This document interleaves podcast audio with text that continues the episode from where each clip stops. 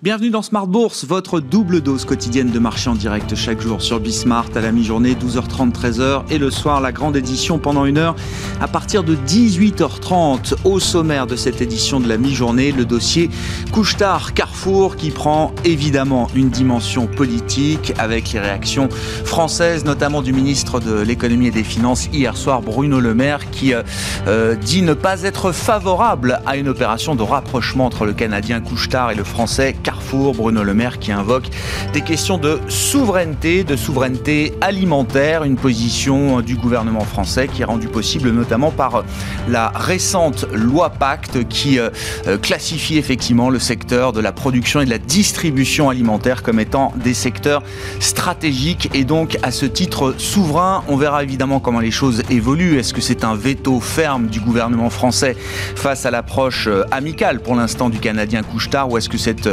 une posture de négociation en vue d'obtenir certaines garanties, notamment sur le front de l'emploi. On sait que Carrefour est un des principaux employeurs privés en France aujourd'hui. Le titre Carrefour s'envolait de plus de 13% euh, hier à l'annonce de cette offre amicale du Canadien Couchetard à 20 euros par action. Le titre Carrefour baisse d'un peu plus de 5% à la mi-journée. Vous aurez le résumé complet dans un instant avec Nicolas Pagnès depuis la salle de marché de Bourse Direct. Les entreprises à la manœuvre également avec le plan stratégique de Renault qui a été présenté euh, ce matin par le nouveau directeur général de Renault, Lucas Demeo. Un plan qui vise à faire de Renault d'ici 10 ans une entreprise technologique. Il faut redresser la rentabilité, faire des économies bien sûr, mais l'objectif visé à 2030, c'est que Renault change de statut et devienne une entreprise de technologie qui utilise des automobiles plutôt qu'aujourd'hui une entreprise automobile qui utilise de la technologie. Le plan s'appelle Renaulution. Le marché se montre relativement neutre pour l'instant euh, après les premières annonces qui ont été faites ce matin. Et puis les priorités de Joe Biden qui sont attendues euh, également en début de soirée euh, heure locale, c'est-à-dire euh, relativement tard pour nous, pendant la nuit, euh, des priorités stratégiques, notamment sur le front sanitaire ou encore sur le front budgétaire. Les premiers échos en provenance de Washington nous disent que Joe Biden veut viser la Lune avec une nouvelle enveloppe budgétaire qui pourrait atteindre les 2000 milliards de dollars.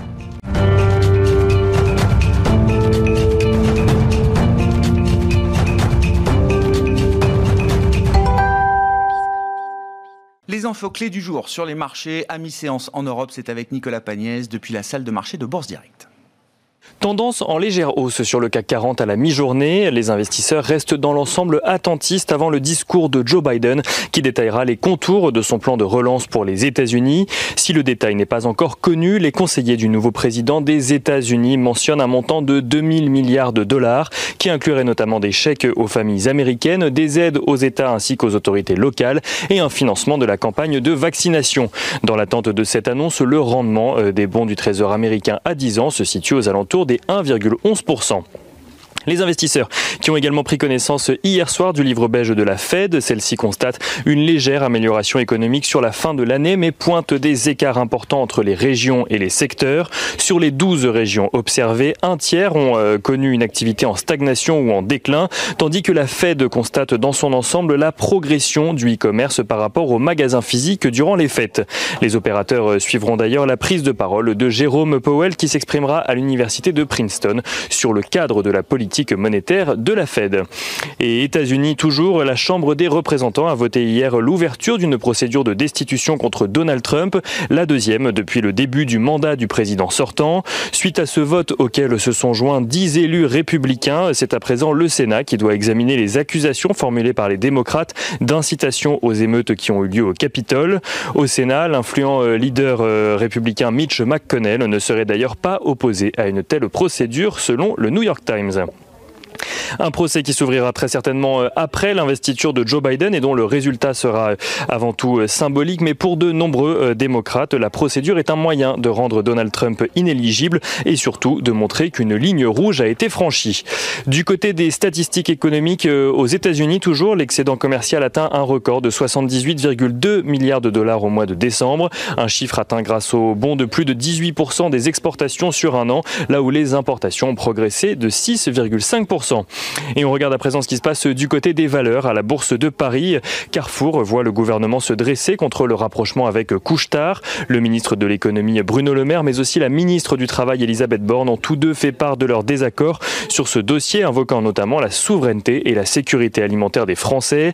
La proposition euh, du Canadien Couchetard est d'ailleurs connue. Il propose un montant de 20 euros par action. Dans le secteur de l'automobile à présent, Peugeot euh, fait savoir que les ventes du groupe PSA ont reculé de 27,8% en 2020, un recul qui représente environ 1 million de véhicules euh, en moins par rapport aux ventes de 2019. Et Renault annonce de son côté viser une marge opérationnelle supérieure à 3% en 2023, puis supérieure à 5% en 2025. Pour cela, le groupe mise sur un nouveau plan stratégique nommé Renault-Lution qui prévoit notamment des réductions de coûts mais aussi 24 nouveaux lancements dont 10 modèles de voitures électriques. Et on finit avec un rapide tour du côté des matières premières, le pétrole qui euh, s'apprécie à la mi-journée sous les 56 dollars, tandis que l'once d'or euh, s'échange, elle, à la mi-journée sous les 1850 dollars. L'euro-dollar est de son côté juste au-dessus du niveau de 1,2150 dollars pour 1 euro. Nicolas Pagnès qui nous accompagne en fil rouge tout au long de la journée sur Bismart depuis la salle de marché de Bourse Direct.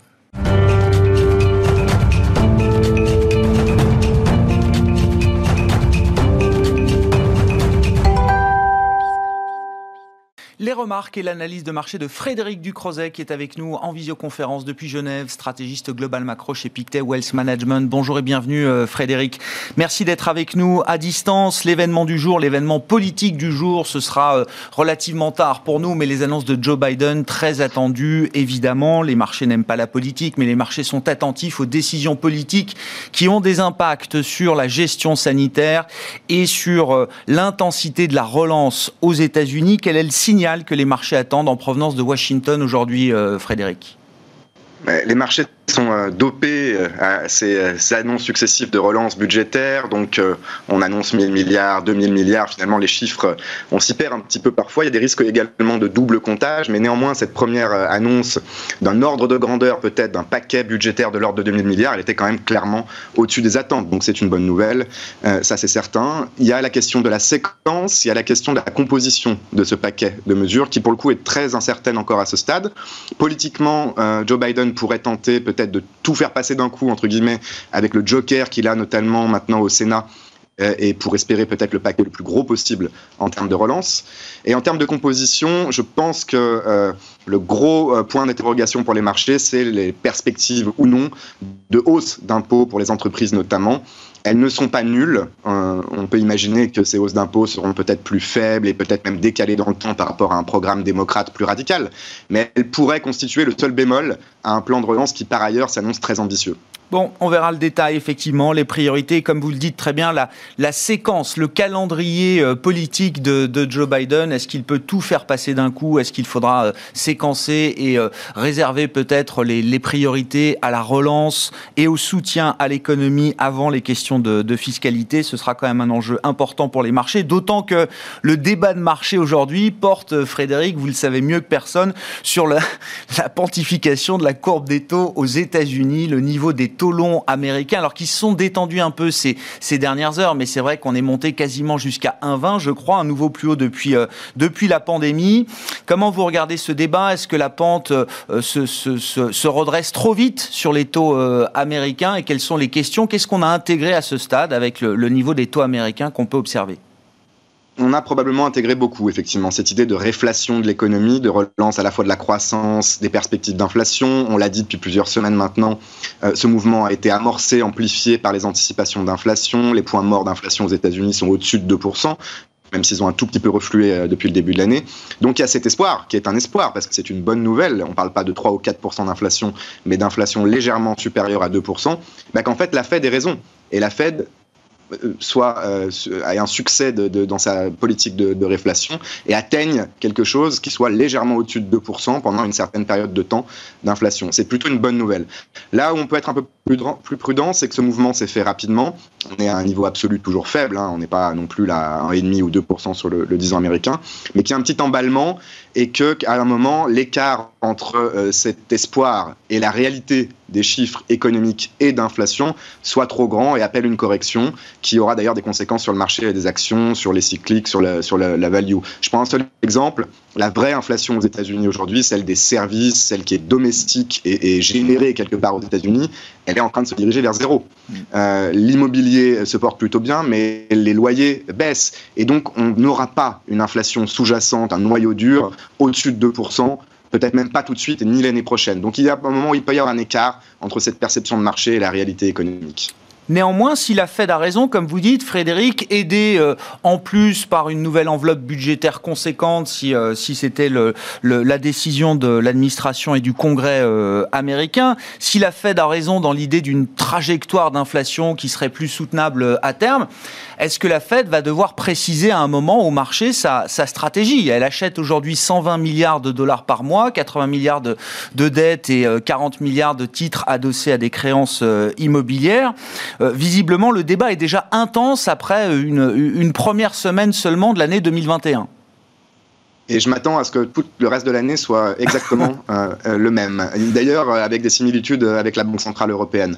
Pourquoi vous êtes dans un environnement intrinsèquement incertain, le vaccin, le virus, ses variantes, ses mutations, l'environnement politique aux États-Unis et la relance et la réponse de politique économique, il faut du temps pour euh, observer les effets de chacun euh, de ces facteurs que je viens de citer. Et pendant ce temps, qu'est-ce qui drive le marché, qui calibre euh, une pente des taux ou un niveau de taux 10 ans, au moins implicitement? C'est la Banque centrale toujours. Donc exactement comme hier, Brian Hart, à la Fed, Bostich, d'autres membres de la Banque centrale et, et, en Europe également, vont devoir venir recalibrer ces anticipations ponctuellement, faire des mouvements de stop and go en termes de communication, dire que non, il ne faut pas désespérer, l'inflation va repartir. Non, au contraire, l'inflation n'est pas en train d'accélérer on est toujours dans ce euh, régime un peu mou, incertain, et dans cet espoir, seulement un espoir pour le moment, que notre stratégie euh, de, réflexion fonctionne peut-être plus tard cette année ou en 2022 ou plus tard. Mais le prochain mouvement de la Fed, le plus probable, Frédéric, c'est quand même de réduire le montant des achats euh, mensuels.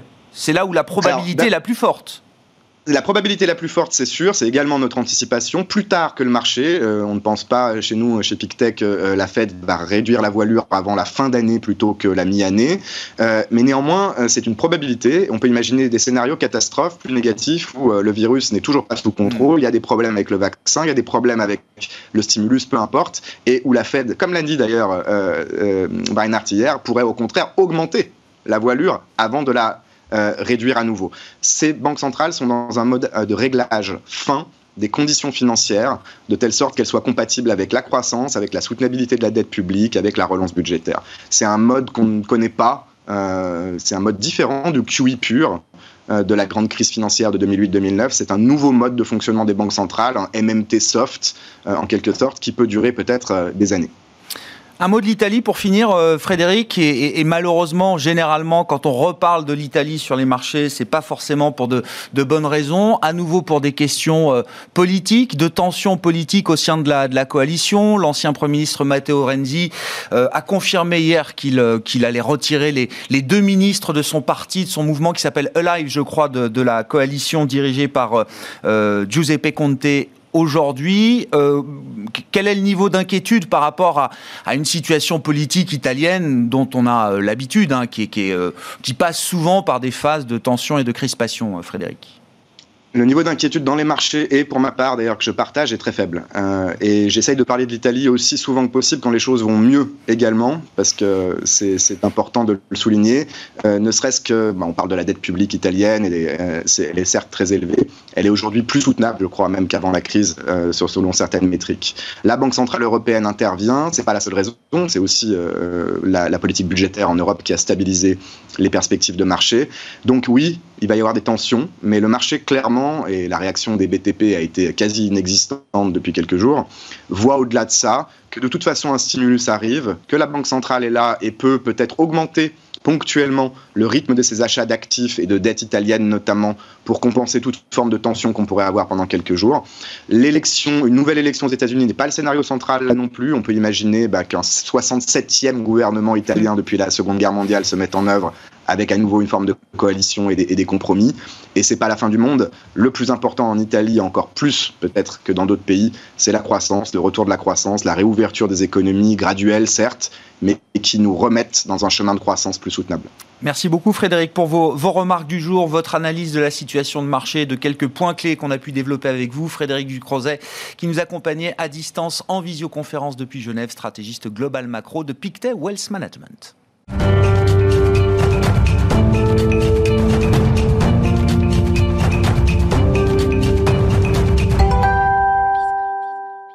Et on poursuit cette discussion de marché en plateau avec Benoît Vesco, que j'accueille à présent, le directeur des investissements de Mescart Asset Management. Benoît, bonjour et bienvenue. Bonjour Grégoire. Merci d'être avec nous. On va parler du grand plan euh, pour 2021, la stratégie d'investissement évidemment et les axes que vous euh, privilégiez aujourd'hui chez Mescart Asset Management. Mais votre sentiment de marché, c'est vrai qu'on a terminé l'année avec beaucoup d'espoir, beaucoup d'allégresse.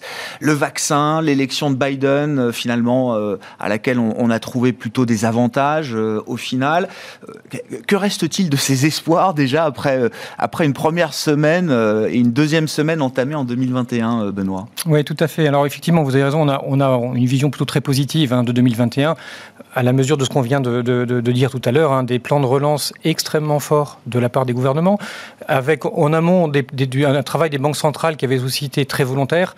Donc tous ces éléments-là vont constituer toujours des soutiens très forts pour la croissance en 2021. Donc de ce côté-là, une vision positive, notamment Hein, sur les marchés actions en particulier, hein, puisque tous les ingrédients sont là. Après, il est clair que les marchés se sont euh, réjouis à juste titre de l'arrivée des vaccins et, rassurés peut-être un peu trop vite, en anticipant peut-être un peu trop vite la résolution de cette, de cette crise sanitaire. Bon, de, toute façon, on sait que maintenant les vaccins sont là et que c'est une question de temps. On a une espèce de course, hein, malheureusement, entre la diffusion du virus de par le monde qui continue malheureusement, et puis cette arrivée des vaccins que l'on juge trop lente parfois, euh, mais qui est en train de se mettre en place. Donc c'est cette course-là qui va jouer sur le timing et, qui sera peut-être là où on va devoir euh, créer et gérer les portefeuilles au plus fin, puisque on voit bien qu'un retour à la normale refavorise un certain nombre de valeurs qui avaient été euh, vraiment mises de côté pendant la crise euh, l'année dernière, beaucoup plus classiques, industrielles, cycliques, qui avaient été mises de côté. Si les bonnes nouvelles arrivaient plus vite, elles pourraient revenir sur le devant de la scène. Elles l'ont été un peu en fin d'année dernière, notamment à l'annonce de Pfizer. Bien entendu, ce, mouvement-là se met un petit peu de côté. Euh, mais, on voit bien que la construction du portefeuille dépendra de ce timing de la crise sanitaire qui n'est pas simple, hein, évidemment, à avoir. Et de, ce côté-là, notre travail aussi, c'est de prendre un peu de recul, euh, reprendre les enseignements de cette crise mm. et réfléchir à ce que nous a dit cette crise. elle a mis en avant un certain nombre de facteurs qui sont essentiels. Hein. Qu'est-ce que nous dit cette crise? Elle nous dit que euh, l'impact du climat est une, est une notion à prendre en compte maintenant de manière euh, systématique dans nos investissements, que la préservation de l'environnement, que la primauté de la santé sur l'économie euh, est un facteur qui semble maintenant évident, mais qui ne l'était plus, qui était mis de côté, euh, que les impacts sociaux sont des sujets. On le voit hein, dans toutes les crises que l'on vit aux États-Unis, mais en France, en Europe. L'impact social est un sujet, et c'est cette grille de lecture que l'on va utiliser pour sélectionner les entreprises. Hein. Et c'est bien les entreprises qui font face à ces enjeux, qui en apportent des solutions ou qui les intègrent dans leur business model qu'il va falloir que l'on intègre dans nos portefeuilles. C'est intéressant, hein, cette grille de lecture ESG, alors qui devient un prérequis pour vos métiers aujourd'hui, euh, Benoît. Euh, est-ce qu'elle crée des, déformations dans le marché dont il faut peut-être se, méfier? C'est-à-dire qu'on a l'impression que sur certaines thématiques, vous avez cité le climat, beaucoup alerte sur le niveau de valorisation atteint par des, des pure players de la transition climatique, de la transition énergétique, y compris des gérants euh, ISR hein, qui sont à fond pour, bien sûr, Benoît. est-ce qu'aujourd'hui, dans ces tendances séculaires ou dans cette manière d'analyser le marché, est-ce que beaucoup n'a pas déjà été investi, surjoué, intégré par les investisseurs. vous avez raison, hein, dans, les marchés, comme toujours, il y a toujours des exagérations. Hein, et donc il faut toujours garder un peu la tête froide sur ces sujets-là. Euh, mais il faut bien utiliser cette grille-là. Elle est beaucoup plus générale en fait que ce qu'on pense. Hein. C'est-à-dire que euh, c'est pas juste investir dans euh, une valeur qui travaille dans l'éolien ou, euh, ou, autre. C'est, réfléchir de manière transverse sur l'ensemble des secteurs, puisque toutes les sociétés vont être impactées. Et, et, là, ça nous permet d'évacuer ce sujet de valorisation, parce qu'il y a clairement des excès, bien sûr. Il y en aura toujours, c'est normal. Oui, ça ne veut pas dire qu'il ne faut pas non plus essayer de, jouer ces moments-là, ces momentum-là dans les, dans les portefeuilles, mais il faut euh, analyser les entreprises sur ce critère-là, qui est un critère, en fait, quelque part, c'est un nouveau cycle de croissance devant nous pour les années à venir, mhm. hein, de la même manière qu'on a, malheureusement, peut-être en Europe, raté un peu le, le, le, le cycle précédent euh, qui a vu émerger euh, ces géants mondiaux des réseaux sociaux, d'Internet et autres. On a maintenant devant nous un nouveau cycle de croissance. Euh, sur une nouvelle thématique. Et, c'est ce, sujet-là, et qui rebat les cartes d'ailleurs au niveau géographique probablement, hein, donc qui peut être intéressant pour l'Europe, puisqu'on voit que l'Europe a bien ciblé ces enjeux-là. Mais vous dites, il faut que cette grille d'analyse aujourd'hui soit beaucoup plus inclusive peut-être. Il y a une première étape qui était marquée par euh, l'exclusion de certains secteurs, de certains mmh. acteurs à travers l'analyse ESG, euh, e la gestion ISR. Vous dites aujourd'hui vient le temps quand même d'une d'une approche plus inclusive. Oui. Alors, qui regarde d'autres secteurs également. Il y, a, il y, a, les deux sujets. Il y a les, les, sociétés qui apportent des solutions face à cet environnement nouveau. Hein, et ça, bien sûr, on va trouver des pépites. D'ailleurs, ça nous permet aussi d'être, euh, d'aborder hein, et de, et de, et de, et de s'affranchir du débat large cap, grande capitalisation, petite capitalisation, parce qu'on va retrouver dans les petites valeurs des pépites sur ces sujets-là. Donc ça, c'est très bien. Euh, et puis ensuite, on voit bien que ce sujet-là, il est général. Euh, et que donc, aussi bien dans les valeurs, on va dire traditionnelles, hein, euh, on va trouver des entreprises qui ont bien compris ces enjeux-là et sur lesquels on peut tout à fait aller jouer. Et donc, là aussi, on s'affranchit du sujet cyclique versus défensive.